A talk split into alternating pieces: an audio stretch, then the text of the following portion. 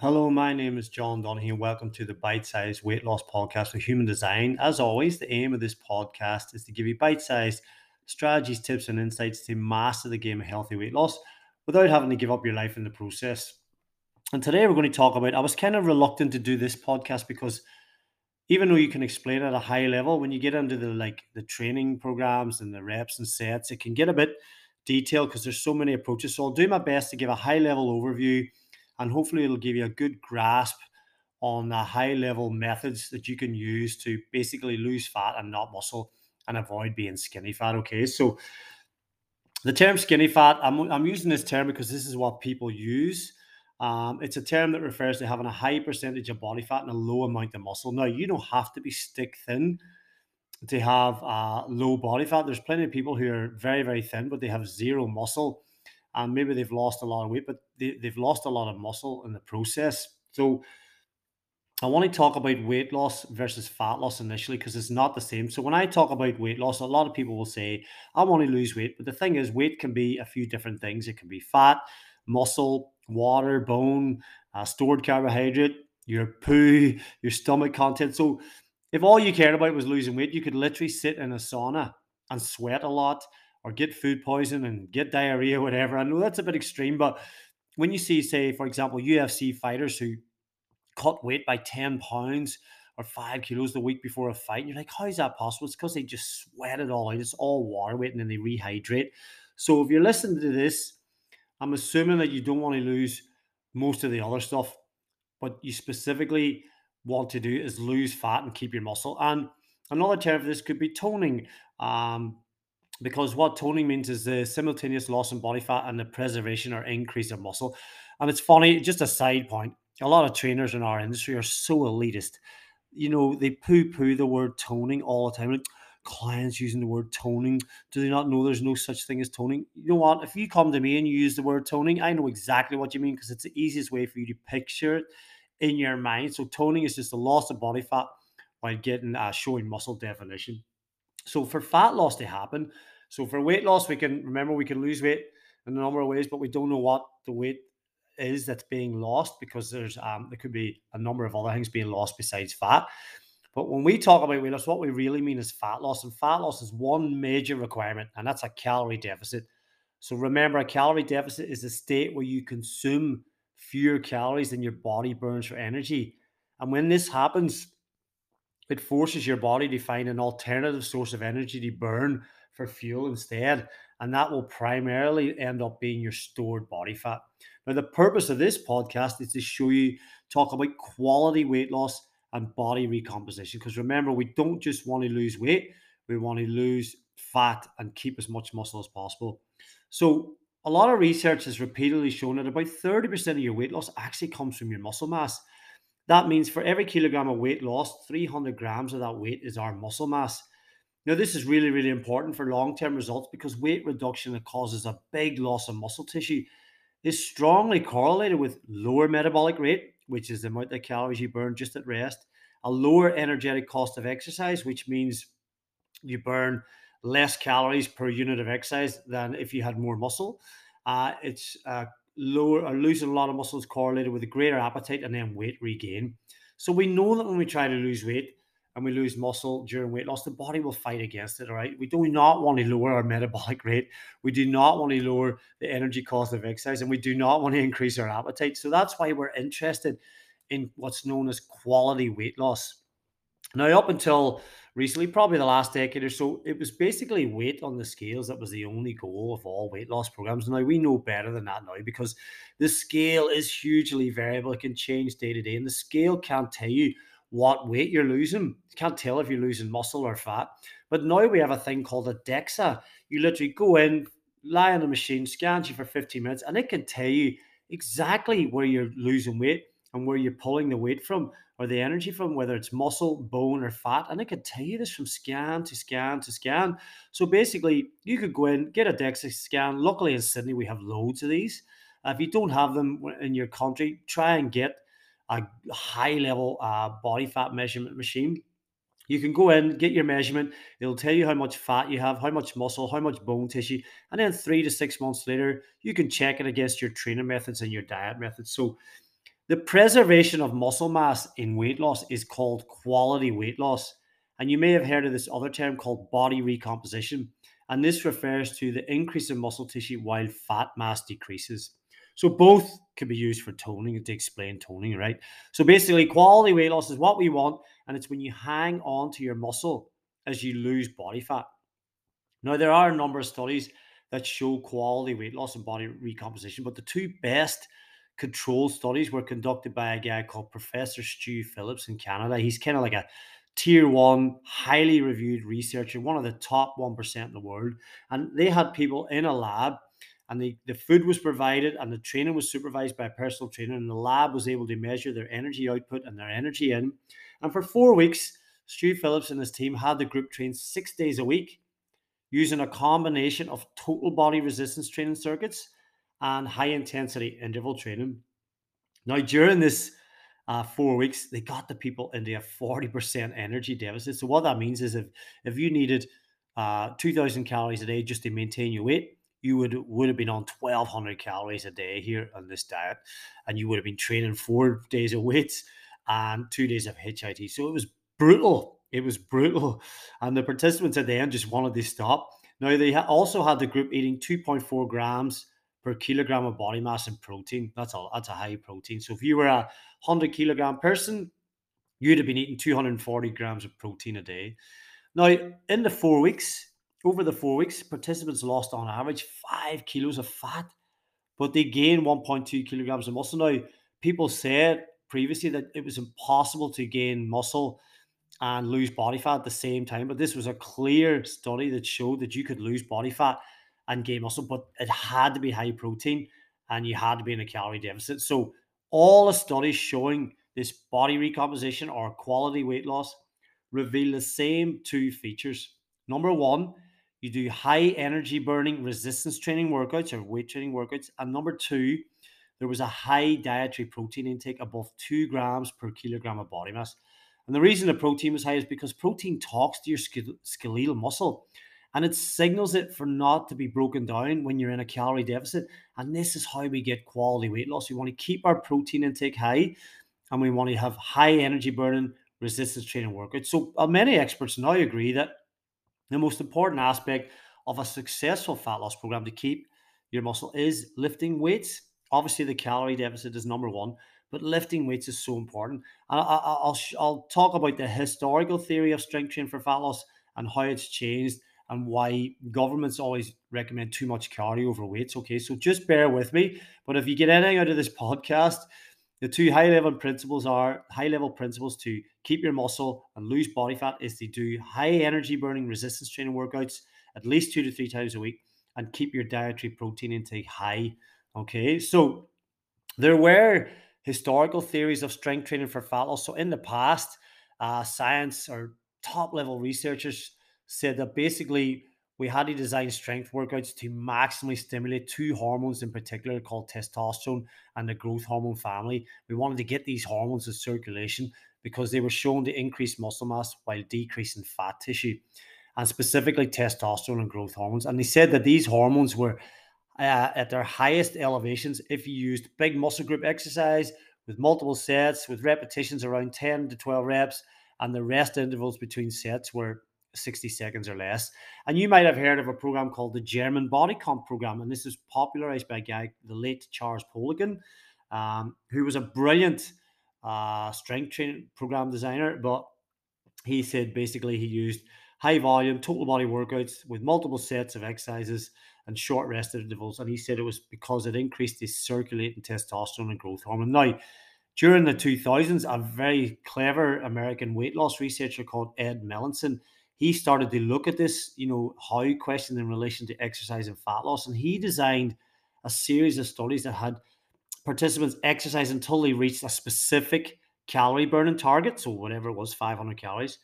And he did these studies in a sealed chamber so he could precisely measure the amount of energy that was going out and the energy going in. But he instructed the subjects to eat back the exact amount of energy that they burned. So if they burned 500 calories with exercise, they were instructed to eat those 500 calories back because he wanted to see if the type of exercise gave the subjects any specific advantage for weight loss other than the actual calories burned during the workout. Because the theory was was not only that up until then that not only that certain exercises increased hormones relating to improving muscle mass and decreasing fat tissue, but also that exercise made the person a better fat burner. So the person became a super fat burner on the day that exercise was performed.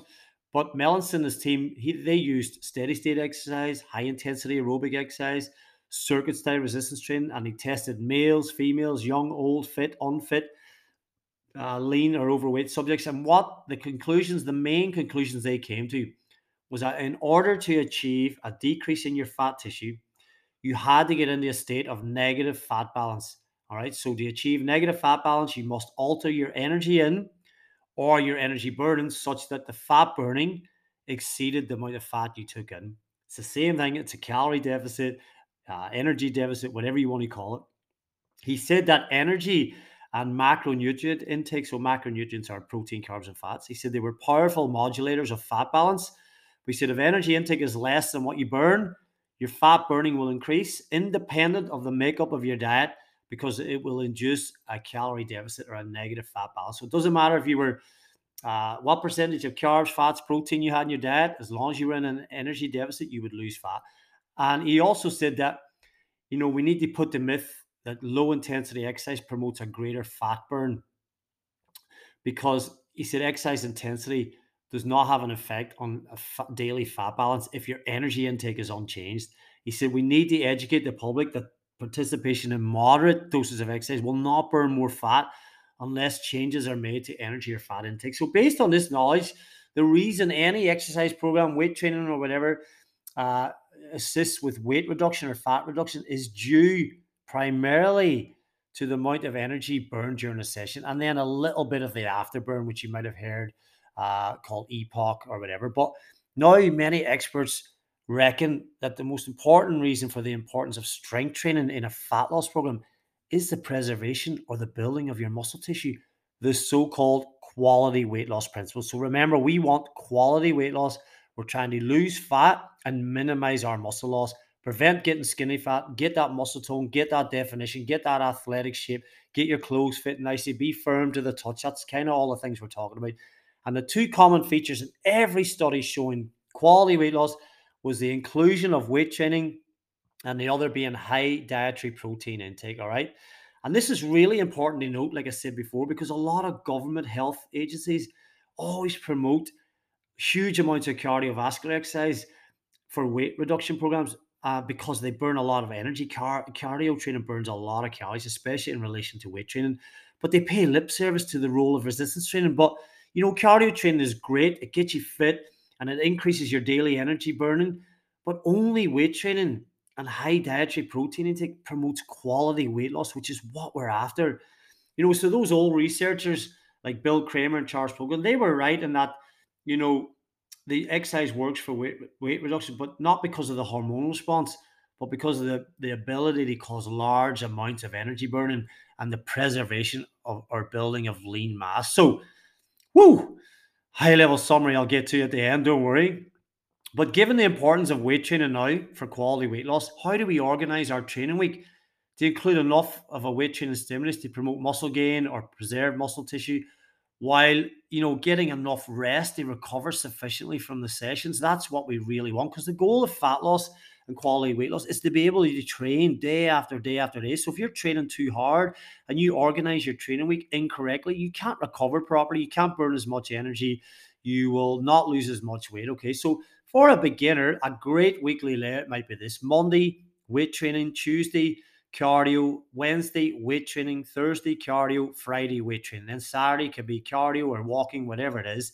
Now, obviously, not everyone has five, six days a week to train, but this is how I would structure it for a beginner. For intermediate, I might go weights on Monday, high intensity interval training by Tuesday because they've built an aerobic base now. They can handle interval training, they can recover better from training. I might do weights on a Wednesday, easy cardio on a Thursday, weights again on Friday, HIIT training on a Saturday, and walk on a Sunday. And then if you're more advanced, you could go weights, HIIT training, weights, HIIT training, weights, and then easier cardio at the weekend to recover. So the two primary ways in which we organize the weight training for the week we can use two methods for this. Number one is a total body weight training program method or a traditional muscle group split. Splits are kind of like the default option if you want to build muscle because they allow kind of better balance of training volume and frequency and recovery for muscle growth. But in studies comparing total body weight training circuits designed to increase energy burn with splits designed to increase muscle mass show that greater fat loss happens with the total body circuit style workouts.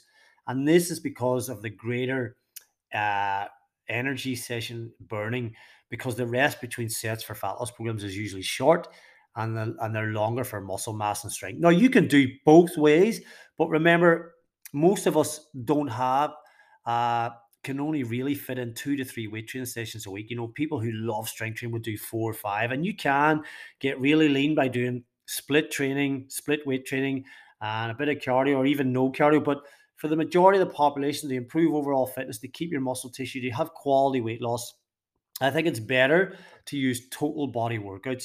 And total body workouts allow for greater uh, frequency to train each muscle group. It allows for muscle group variety. You can have higher uh, energy burning in each session because your individual muscle fatigue is lower compared to a tr- traditional split train. So, because in a total body workout, you would pair unrelated muscle groups, all right, so you can recover. So, for example, you might do a goblet squat with a a seated row. Then you might do a, a hamstring curl with a bench press. So you're pairing unrelated muscle groups. So how do we how would we structure a weight training session? Well, you know, remember the goal is to activate the largest amount of muscle tissue and achieve the highest energy expenditure, right? So we could do three to five sets per exercise. We could do reps anywhere from eight to 30 reps. The rest between sets could be anywhere from 10 to 60 seconds. And you know, an exercise number per session might be anywhere from eight to 16 exercises. And by the way, if you're interested in this, I'll send you, I can type up a PDF for this. And this is why I was nervous about doing the podcast because I know I'm talking about a lot of different numbers here. But remember, the two big principles are strength training, at least high energy burning strength training sessions, at least two to three times a week, maybe up to four, uh, paired with a variety of different cardio sessions. But also a high protein intake because we do not want to lose muscle. We want to lose mostly fat. The reason we use um, total body pairing unrelated muscle groups is because we want to enhance recovery between uh, different muscle groups and increase the amount of stuff we can do in each session. So for a lot of my clients, they'll recognize this because I do a lot of total body workouts with my clients because they only train weights twice a week or three times a week. So we want to get the most energy burn we can. We want to train as many muscle groups as we can, and we want to, we don't want to fatigue them too much. And as we get more advanced, I then go into a more split training protocol. All right, so there's a number of ways to improve your body composition. All right, we can use HIT training, we can use steady state aerobic training, and we can use resistance training. Study shows that actually steady state, easy aerobic exercise is actually really good for reducing your subcutaneous fat. That's the fat that you can grab a handful of in your stomach or your arm or your back. And then HIIT or high intensity and resistance training is actually more beneficial for visceral fat, which is the fat that surrounds your organs. Okay. But resistance training is the only exercise modality to preserve or increase your muscle tissue. Therefore, when you want quality weight loss, when you want to get muscle tone, when you want to get definition, the priority is always on resistance training sessions typically performed at least two to three days a week. Now, a very, very high level protein overview, they talked about two to 2.4 grams per kilogram of body weight. If you really want to work that out, you can go online and you so you multiply your weight by two or anything from two to 2.4. Say you were 80 kilos, that's 160 to whatever grams of protein. You would then go to Calorie King or any kind of macro tracker or whatever, say what is, you know, how how many grams of uh, protein are in a chicken breast or three or four eggs or uh, vegetarian sources, and you would try and get that amount of protein and spread it out through your meals. But I like the easy version, and that is one to two palm sized portions of protein per meal. Start off with one uh, palm sized portion of protein. You probably will need more because you want to get a high protein intake, but just see how you go. So, a high level summary for quality weight loss for body recomposition to preserve your muscle, keep your body fat. You must get into a calorie deficit to lose fat, but you may lose some muscle and often more if you just do diet and cardio. Therefore, weight training is the only type of training to preserve or build your muscle as you diet. Weight train two to four times a week using total body workouts, pairing unrelated muscle groups, and use big exercises like squats, step ups, lunges, hamstring curls, Romanian deadlifts, bench presses, seated rows, whatever it is, shoulder presses. Use short rest periods, burn a lot of energy, and have at least one day's rest between your weight training sessions. Number three, combine easy and hard versions of cardio to uh, burn subcutaneous and visceral fat. And you would do this depending on your fitness level uh, and according to how you recover from the weight training. Okay. But the key is to train as often as possible. The goal is not to train so hard one day that you take three days to recover, right? Fat loss is always about always about accumulating session after session after session. And as you get fitter, you'll be able to push harder and recover better.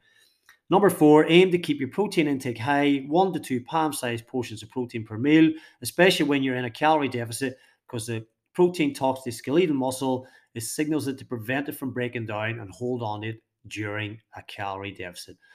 Woo! That was a lot of stuff. If you're interested in this, uh, I can type up a PDF and send it to you. You can reach out to me via the social media channels and the show notes. Um, if you really need help and you're struggling with your fat loss, you don't know how to get toned, you don't know how to get muscle definition, you're struggling to lose weight, reach out, have a chat to me. I can talk about whether the coaching programs will work for you, either online training or face to face in the studio. Um, I would love to help. I love this stuff. I love helping people, especially busy people who don't have a lot of time, who want to learn to get the most efficient training programs possible. All right, so that's another podcast down. Thanks very much for listening to that. And as always, please, please, please, if you can, leave a review. Please leave a review. It really, really helps to spread the podcast and get more listeners. Otherwise, thanks for listening and have a great day.